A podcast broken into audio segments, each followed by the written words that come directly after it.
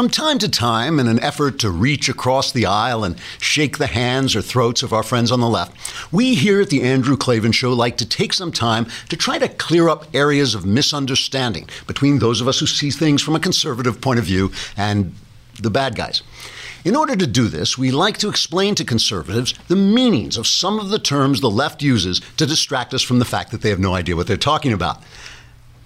And also that everything they do fails and that their women are sort of shrill and unattractive. So, in order to build bridges of friendship between us and these nefarious clowns, let's attempt to explain what the left means when they say some of the ridiculous things they say. Today, we'll define the term cultural appropriation. Cultural appropriation means borrowing practices or beliefs or foods from other cultures. Cultural appropriation is great. In fact, it's one of the very best things about living in America. In America, we ask only that you obey the Constitution and live as you please while not impeding the liberty of others. And as long as you do those things, you can wear your absurd little hat and eat whatever crap you're used to. And if we like it, we'll wear it and eat it too. Thus, through cultural appropriation, you can enjoy tacos without having Mexican drug cartels running your government. You can do yoga without having flexible Indian people starving in your mind boggling slums. And you can enjoy a nice Wiener Schnitzel without murdering all the Jews who come in handy when you need a doctor or want to go to the movies or something. The left hates cultural appropriation because they think it's about the strong stealing stuff from the weak. But really, when you think about it, it works both ways. It allows minority people to adopt things invented by white people, like electricity and freedom. And it even allows women to do things normally only done by men, like wear pants and use logic. And the truth is, though leftists condemn cultural appropriation, because they don't have jobs and have nothing better to do than go around bothering people, they actually support it at the same time.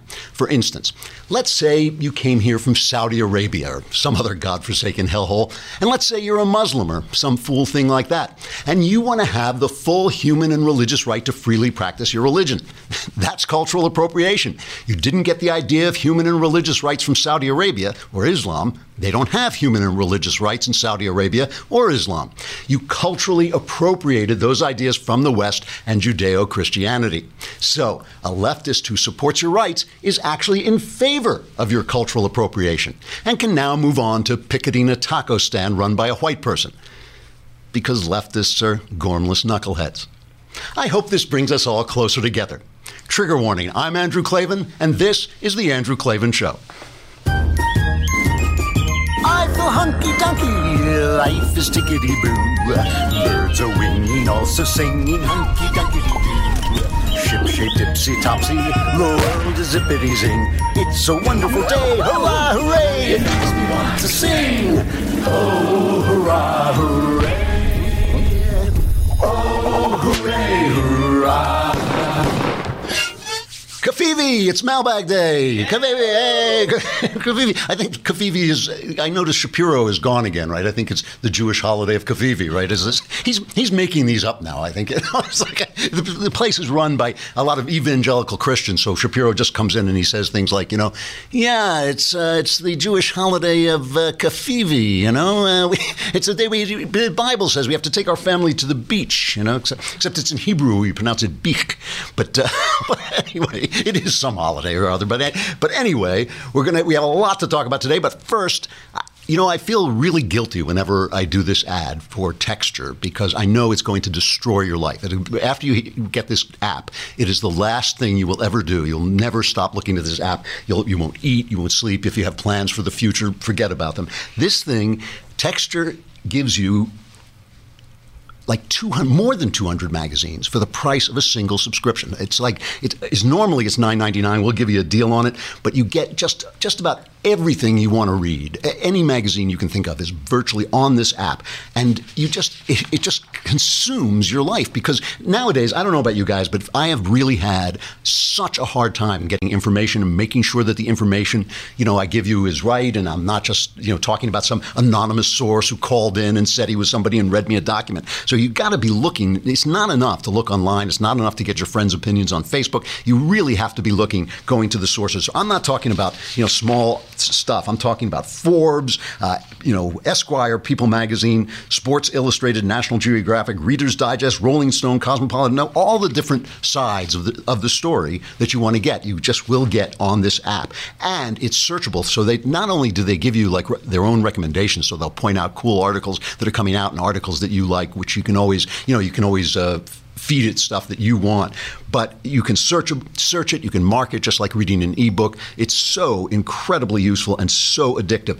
And like I said, normally nine ninety nine a month, which eh, even that is like one that's one magazine that's basically one magazine you're getting 200 plus magazines for that but if you sign up right now at texture.com slash klavan you get a 14 day free trial right? Yes, that's right. 14 day free. I just want to make sure. Plus, t- t- Texture was selected, by the way, as Apple's top tw- one of Apple's top 2016 iPad apps. I know how hard that is. I had one that was uh, you know that was praised by Apple, and it's very tough to get that. So at texture.com slash Klavan, K L A V A N. Right now, Texture is offering my listeners a 14 day free trial when you go to texture.com slash Klavan, K L A V A N. 14 days to try Texture for free when you go to texture.com slash slash Klavan, texture.com slash Klavan. It is the last thing you will ever do. And after that, you'll just read and they'll find you. Your beard will be long. It's going to be terrible. But it really is, it's, it's a terrific, terrific app. Okay, I'm going to do something that uh, I have never ever done before, which is uh, give a thought to Kathy Griffin. Uh, and I, I, you know, and the reason I want to do it, it's not about Kathy Griffin, and this is not going to be an outrage show. I'm so outraged at Kathy Griffin. You know, Kathy Griffin is what she is. You know, she is an unattractive, untalented person who's desperate for attention, and she did this thing where she took a picture of herself holding a mock-up of Donald Trump's severed head, as if she were an ISIS killer, uh, murderer, but she had killed and beheaded the president. Okay, and this, you know, caused all kinds of uh, fuss yesterday, and obviously on, on the Twitterverse and online, and everybody was yelling about it. And I have to say that that even Keith Olbermann denounced it, and the Satanists. So I think like kind of they've kind of covered, and good for Keith Olbermann. I mean, uh, you know, that's like I, I, make a lot of fun of Keith Olbermann because he's a buffoon, but, but I mean, at least he stood by and he actually, you know, came out and said this is terrible. But the important thing about this has nothing to do with uh, Kathy Griffin. Let's play. She she apologized. She saw this. The the uh, Secret Service said they were looking into it. The important thing, though, well, let's let's play her apology. Let's give her the chance to say what she said. Hey everybody, it's me, Kathy Griffin. I sincerely apologize. I am just now seeing the reaction of these images. I'm a comic. I crossed the line. I moved the line, then I cross it. I went way too far. The image is too disturbing. I understand how it offends people. It wasn't funny. I get it. I've made a lot of mistakes in my career. I will continue. I asked your forgiveness, taking down the image, going to ask the photographer to take down the image, and I beg for your forgiveness. I went too far. I made a mistake and I was wrong wrong. Now, I mean, that's a good apology. It's not like a, you know, sorry you feel this way or sorry, you know, some kind of mealy mouth thing. That's a real apology. Fine. So, you know, it really is not about her. What it is about is that she is employed by CNN. She is employed by CNN on that their New Year's Eve show, and they have her on as a commentator. She's on the uh, the View a lot, and she's gone on the View and cursed at people who were nasty to Obama and all this stuff. But I don't care about Kathy Griffin. Like I said, she's a comedian. She says dumb things. But I want to play for you just a, a little bit of the way CNN has covered this stuff, because this is what is really important. The first thing I want to play is how they covered a rodeo clown who made fun of Barack Obama. That's the first thing we're going to talk about. All right, so let's let's play that. Outrage today over this: a Missouri rodeo clown mocking the president this past weekend. Notice the broom in his backside and joking that he could be stomped by a bull. Obama's going to have to just stay there. Obama, watch out for those bulls. President Obama. Hey, I know I'm a clown. He just run around acting like one doesn't know he is one. The Rodeo Association later apologized, and the state's Republican Lieutenant Governor Peter Kinder called the act disrespectful on Twitter, saying, We are better than this. The state fair has banned the clown. It's just the latest jab at the president. Others have carried clearly racial undertones. And this went on for a week at least until the clown was fired and had to take sensitivity training. Okay, this is a rodeo clown, you know, so he's like pulling down seven figures, right? This guy is not not you know he's not like a, some billionaire. This is a rodeo clown. CNN forced him, basically, basically ran a campaign against him. All right. Now I want to go back and you remember Gabby Giffords, Congresswoman. She was shot, and she was shot. They you know they tried to make it sound like she was being shot. She had been shot by some right winger because she was a Democrat. She, in fact, had been shot by a psychopath who was actually kind of a left winger, but mostly what he was was a psychopath. Okay, Candy Crowley, creepy Crowley, the woman who like stepped in to protect Barack Obama during a debate with Mitt Romney. Right, she has uh, Democratic Senator Dick Durbin on, and the whole thing is how the rhetoric. Remember the rhetoric? Do you, do you remember this? The, it was the rhetoric that caused this shooting. It wasn't the fact that the guy was a psychopath. It was it was conservative rhetoric, and the one that kept coming up was Sarah Palin had run a campaign where she had targeted different congressional sites, and she had put a rifle you know target over those congressional sites, and this was what had caused this violence. Listen to Candy Crowley and Dick Durbin. When you talk about, uh, you know, putting uh, putting those that you want to defeat in crosshairs, sort of graphically, uh, uh you know, uh, on the internet, you're talking about Sarah Palin here, and I guess that the undertow, and certainly it's not an undertow on the internet, but the undertow with politicians now speaking publicly is, well, the Republicans and the and the Tea Party and Sarah Palin have gone way too far in their rhetoric. It's been violent rhetoric, and therefore this sort of thing happens. Are you making that direct connection?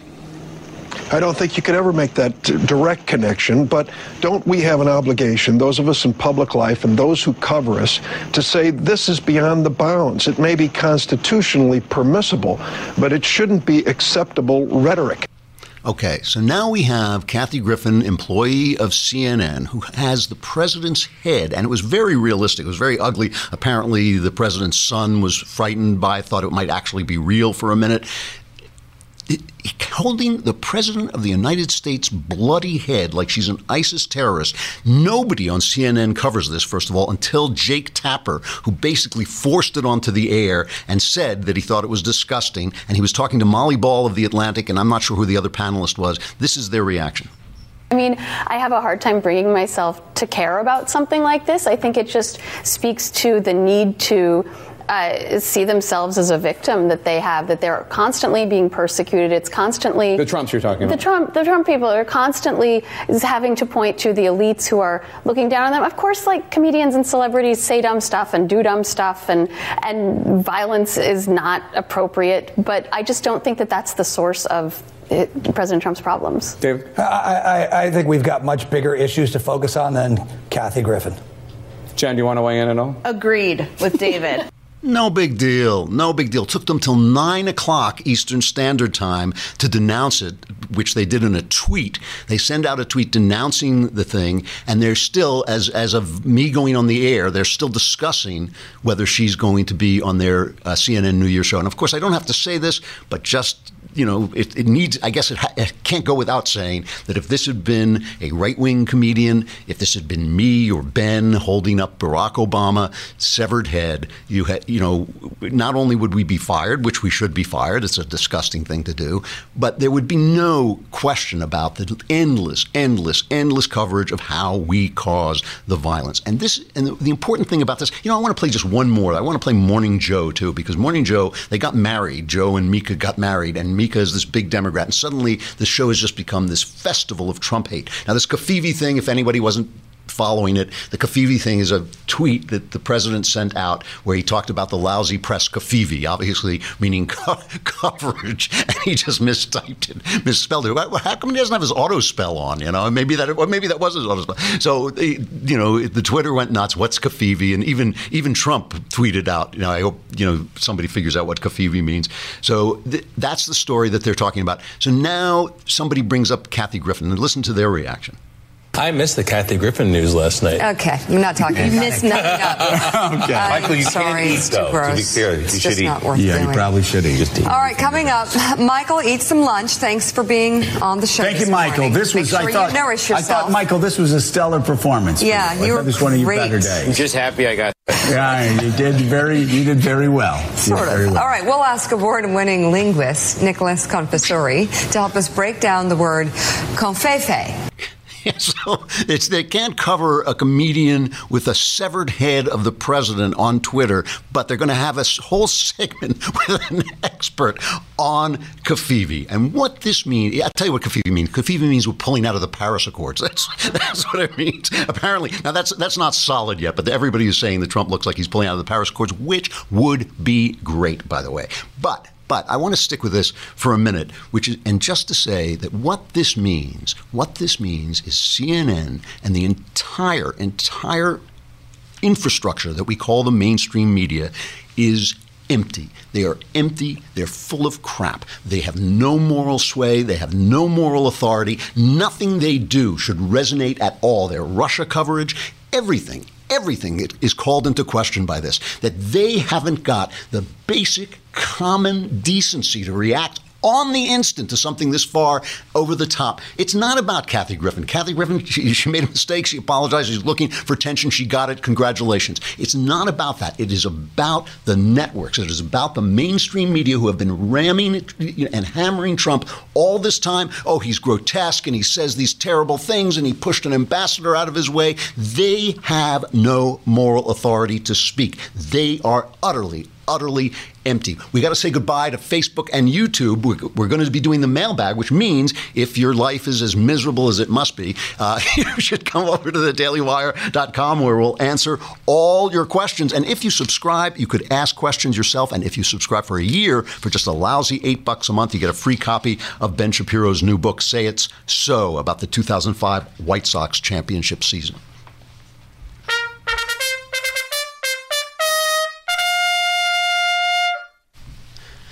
This, you know, this is why I've stopped like picking up on every Russian story that comes out to debunk it because I think it's all bunk. I really do. I think until the moment when they have something, it's not even a story. It's not even a news story. It is just a blithering kind of sidebar that should be on the inside pages about the fact that the Russians are, you know, try are as always, have been tampering with our elections, and there's an investigation that you know they have pushed it with their hysteria. They managed to push it to the front page. They managed to get their special counsel, but it is they are so empty now that they are so empty that anything they say, anything that they say is absolutely dismissible. Uh, you know, here there is a moment. Let me show you just before I show you this. Let me show you a scene, a pretty famous scene from all the president's men because this is who they all think they are. This is their heroism that they all look back to when they toppled a Republican president and they hated Nixon. If you think that, you know, the hatred comes with them, it doesn't come with Trump. It's not Trump inspiring the hatred. The hatred is there. They hated Nixon. They hated Bush. They hated Reagan. They did it to all these guys. With Trump, it is amped up because Trump is such a big figure and he stole it out from under their noses. He stole the election and the White House out from under their noses. But they have been filled with this hate forever. So here's a scene, though, just showing you what it was like at the Washington Post. And um, Woodward has talked about the scene and said, you know, it, it, obviously there's Hollywood stuff involved, but it basically got the attitude pretty right. And leave my mic on because I have to describe some of it because some of it, if you're not watching, you won't be able to see. But this is Jason Robards playing the editor of the Washington Post as he goes over a story based on anonymous sources from Woodward and, and Bernstein. It's Jason Robards playing. You haven't got it. Librarian and secretary say Hunt looked at a book. That's not good enough. White House aide told me that Hunt was investigating Kennedy. Who was it? Who was it? You want the name, you mean? No, no. How senior? How high up? I don't know titles. So now he starts, he takes out his red pen and he starts crossing out the stuff that they haven't got. Anything that is backed up, that isn't backed up. Anonymous sources with no names because the audience can't judge, the reader can't So a special interest in, no, we said the White House was investigating Kennedy. So a special interest in. Jesus, story stronger than that. We got a White House librarian who said that Hunt checked out a whole lot of books. We got a secretary in Colson's office that Hunt was sitting All at right, desk. Carl, Carl. Ben, that's a page one story. Stick it inside someplace. This is a damn important story. It, it, Get some harder information next time. Get some harder information next time because they don't have the story. They have anonymous sources. And the problem with anonymous sources is not that they can't have good information, it's that you, the reader, can't judge. You're just trusting them. And now we know if Kathy Griffin taught us nothing, we now know for sure that you can't trust them. They are absolutely mo- empty of moral decency, of moral authority. They're just done. They're absolutely done. I mean, I saw that. I saw that yesterday, and I thought, I don't care about Kathy Griffin. I don't care what she does, but I do care that this, that CNN, that the New York Times, that all these people are not going to report it, and it's just not important when all and anything anybody said to Barack Obama was a problem. Now compare that scene from All the President's Men. Compare this to this interview between Alisyn Camerota on CNN and John Sununu, the former governor who is a pro-Trump guy, and she's talking about she's going after this Russia story and the Jared Kushner story. Listen to what Sununu says. Well, I'm trying There's to actually nothing- take your temperature. I mean, I'm have trying to nothing- gauge your your comfort level with all of this. My comfort level, the only discomfort I have is with folks in the media trying to create a veniality without having the courage to, to specifically tell me what the veniality that I should be concerned about is. Well, I don't should- have, I have not identified a veniality. Have you? Well, you should be concerned if there was collusion, and that's what I don't. I don't see any evidence of collusion. Do you? No. That's okay. what- so that's that's, what- that. That ends. That should end your reporting right Well, there. you at the should put an beginning of the exclamation point after you know. Understood. So now John Sununu has to go to CNN and play the role of Ben Bradlee, the editor of the Washington Post, and do what the newsmen don't do anymore. He's telling her, you don't have the story, so don't run the story. But they are so empty. You know, Dennis Prager wrote a column. I'm not sure whether he wrote it yesterday or just kind of did, made the rounds yesterday and about what thinking about the fact Dennis Prager did not support, like me, didn't support Trump, uh, but now has become a Trump supporter, and he was trying to, wondering why the people who refuse, the conservatives who refuse to support Trump, why they won't come around. And he said a lot of stuff that you've heard me say on the show. And and here's let me just give you like sort of the, the money graph here. He says, I have concluded that there are a few reasons that explain conservatives who were never Trumpers during the election and who remain anti-Trump today. The first and by far the greatest reason is this. They do not believe that America is engaged in a civil war with the survival of America as we know it at stake. While they strongly differ with the left, they do not regard the left-right battle as an existential battle for preserving our nation. On the other hand, I and other conservative Trump supporters do. And that's what you've heard me saying was that, that the real enemy is this deep state that is leaking to the press, that is using the Democrats as an echo chamber, giving the Democrats an echo chamber, and, and is protecting. I mean, it's just not on for our intelligence services to be undermining the president with leaks and for the press to take that up and then use and the Democrats to use that as an echo chamber. Now, Jonah Goldberg, who is one of the guys that Prager is talking about, and Prager, by the way, and, and Goldberg both talk about the respect and affection they have for one another and the fact that they're fans of one another. I am a huge fan of Jonah Goldberg. I think he's one of the best writers on the right, and an excellent thinker. But he comes back and, and his response to Prager is typical of the response of, of people who did not support, who do not support Trump. And he says Dennis runs through a bunch of other motivations for why conservative, conservative Trump critics don't recognize that Trump is our general in a civil war and report for duty. In none of them does he account for the fact that he is using the term civil war at best figuratively and at worst wholly inaccurately, nor does he wrestle with the myriad problems with his analogy and the assumptions that support it. Donald Trump is literally no one's general because the president isn't a general. Even figuratively, the idea that conservatives should operate like loyal troops to a political leader is fraught with intellectual, philosophical, and historical problems. That's not an argument. That's copy editing.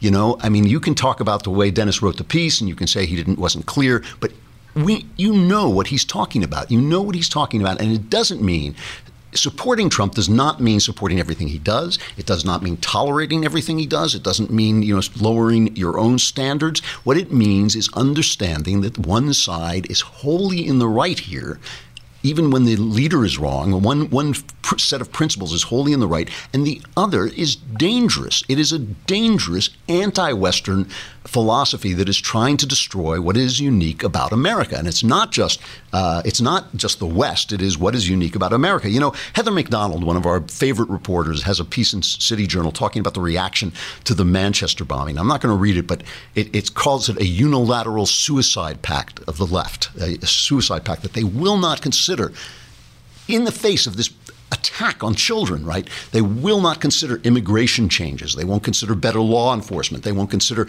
uh, changing deportation. We have judges who are undermining the separation of powers by throwing out Trump's uh, travel restrictions, which is wholly obviously unconstitutional. They are obviously overstepping their bounds. And in this it's suicidal. It is suicidal. They mean to destroy the left, they, the, the, West. They do not want the West to maintain itself as it is, and bringing in these guys, these wave after wave of, of immigrants who do not have our values and who are and who disguise and hide not just terrorists in their generation, but terrorists in the next generation who are produced out of their you know their uh, association with the West. They, they won't change. And you know this has been going. This is not new. This has been going on forever. Yesterday, yesterday the Pentagon shot down an intercontinental ballistic missile with its own interceptor missile. Okay. This is a big deal because obviously North Korea, which is outside my door. I mean, like, you know, you remember Sarah Palin, the joke about Sarah Palin, I can see uh, uh Russia from my house. Well, we can see North Korea in terms of an intercontinental ballistic missile. That could end up in our laps right here. Okay, so this is a big deal. It's the Pentagon showing North Korea that we can blow their missiles out of the sky. This was a Reagan-inspired idea. Okay, so they called, they laughed at him and they called it Star Wars. But he had this vision that we would be able to create a missile shield that would make uh, Russia's nuclear arsenal useless, and that we would then share it with them, and that would make that would be uh, that would end the nuclear threat, the threat of nuclear war. And of course, that vision was too big, but it did result in what we have. And the left pounded Reagan on this. Reagan, remember, there was this thing with Gorbachev. they always tell you that Gorbachev had something to do with the end of the Soviet Union. Gorbachev did everything he could to keep the Soviet Union alive. It is a total lie. He did 0% to destroy the Soviet Union. And Reagan in 1987, Reagan and Gorbachev met in Reykjavik, Iceland, and they were uh, negotiating for a missile treaty. And at the last minute, Gorbachev said, Oh, yes, and you have to get rid of Star Wars, you know, the, this intercontinental.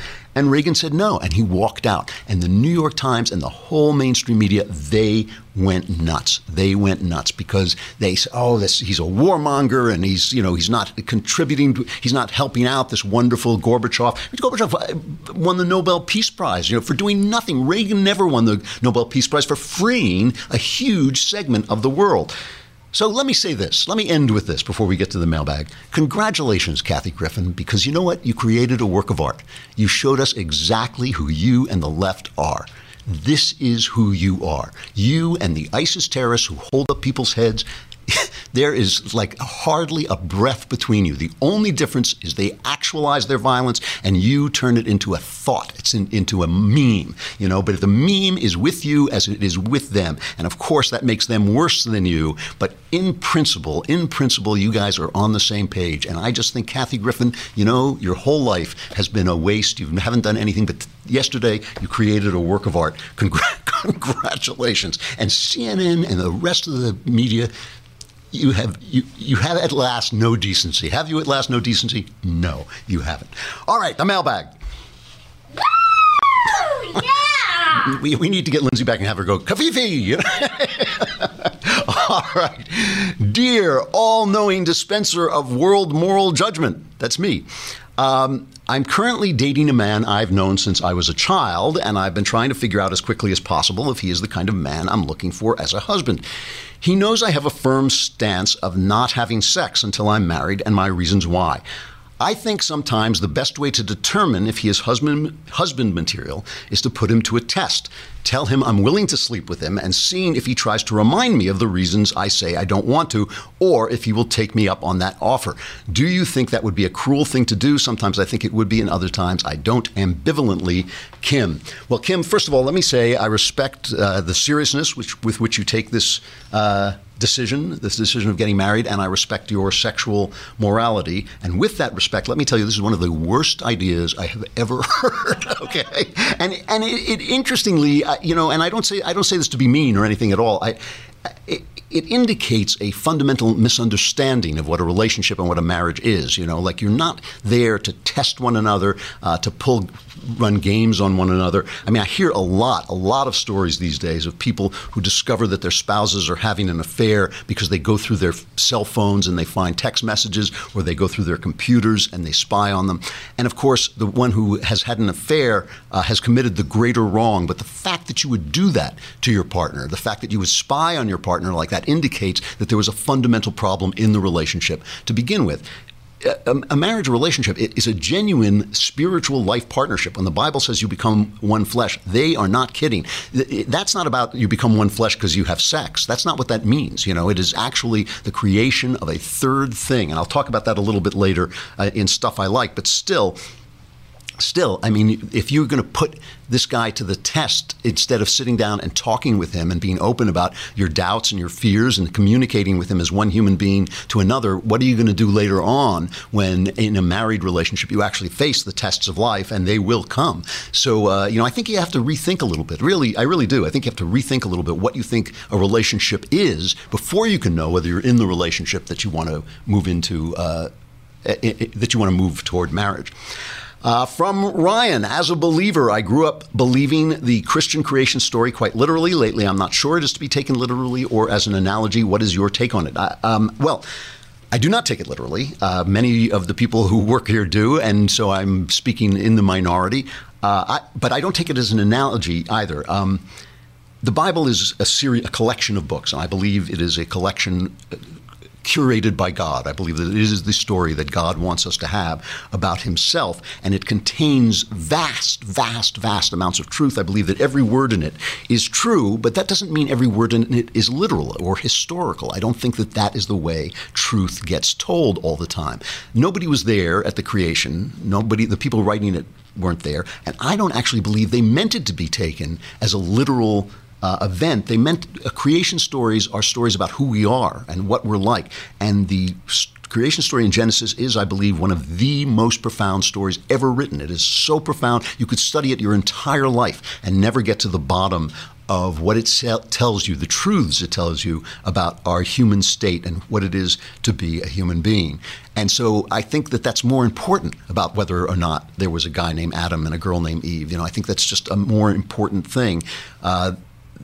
than that. So, what I believe about the Bible is I believe there are different genres in the Bible. There's poetry, there's history, there is uh, what this is kind of um, mythology, and and you have to know. I mean, you have to kind of learn how to read to see which one is which. And different kinds of writing, uh, I know from having studied it all my life, different kinds of writing are done in different ways and sound different. And so uh, that's you know, like I believe the the Job story is a legend based on a true story. That's what I believe that is. But it is a legend, but it is a legend based on a true story, kind of like the Faust myth. I believe the same thing about that. So anyway, you have to read these things as different uh, as different. Uh, I do believe the Gospels are history. Uh, that doesn't mean that you know they're not history seen through a human being. But uh, anyway, I don't believe, and neither did Saint Augustus, one of the founding fathers of Christianity. He did not believe that it should be taken literally either, and I don't see why we should be afraid of that. I think as long as we know that it is true, that's more important. Um, all right, let's see. Um, from Rochelle to the culture warrior of the West, Sir Andrew Klavan the Great.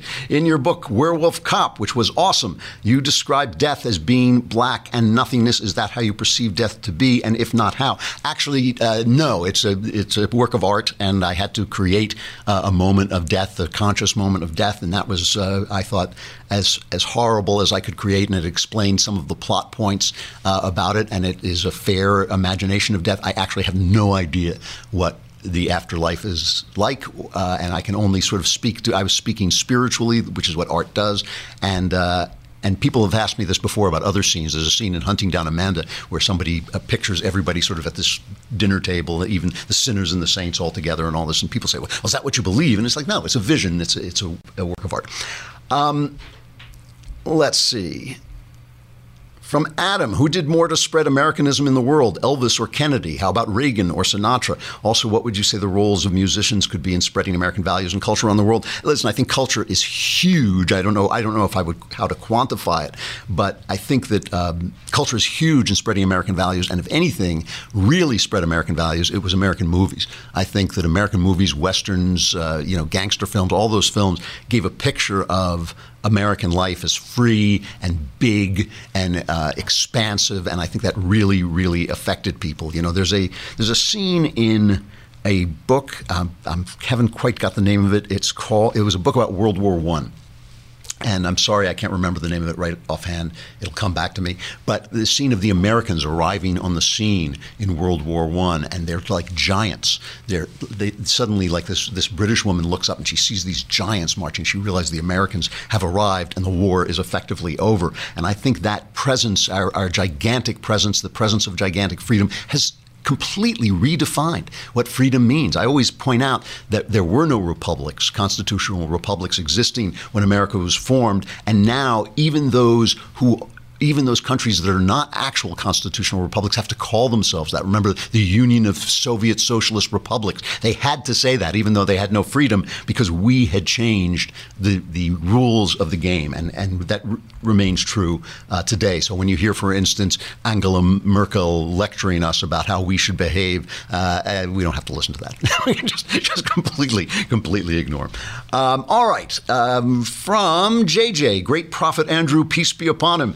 You often discuss the subject of what to do with art that may have values that are less than ideal. I am a big fan of heavy metal music. Call it a juvenile guilty pleasure. As anyone vaguely familiar with the genre knows, metal music more often than not deals with darker themes such as the occult, graphic violence, or extreme nihilism. To me, listening to heavy metal is no different than watching a horror film, as I view it as escapism and enjoy the theatricality and ridiculousness of it all. Do you advise against consuming art that tends to deal with darker subjects? This is a great question. Uh, was my mother correct in telling me that liking such stuff so much is indicative of a personal moral failing? First of all, o- only you can answer this question for yourself. Like, there are things, you know, I I know people, if they uh, look at a, a work with uh, overt sex in it, uh, that leads them to addiction in to to pornography. Um, you know, I think you can only decide how this is affecting you. Is it storing? You know, look, art puts stuff into you. Art puts stuff into you. There is a difference between driving around in your car and listening to heavy, metal music and listening to Mozart. You are going to get out of that car a different person according to what you listen to. But let me, I will tell you a, an absolute personal story because I do believe this is a personal decision that each person has to make for himself because you can tell what it's doing to, to you. I don't sleep a lot. So at night, when all my work is done and uh, I, my wife's in bed and all this stuff, I, I will go upstairs and I will channel surf.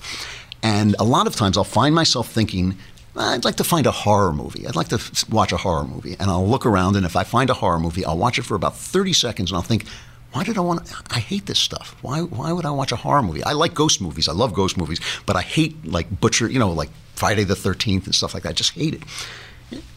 So I finally stopped and I asked myself, why do I do this? And I believe it is a what they call in psychology re-traumatizing experience. I believe something happened to me in my youth that I re- and I re-traumatize myself by turning to these horror movies, but then my conscious self takes over and I realize I don't want to watch this, you know? I don't want to see this stuff and I don't want it coming into me because I don't believe, you know, like I don't mind violence. I don't mind even graphic violence in movies as long as I know where the heart of the artist is, you know, as long as I know that the heart of the artist is not with the thrill of destruction.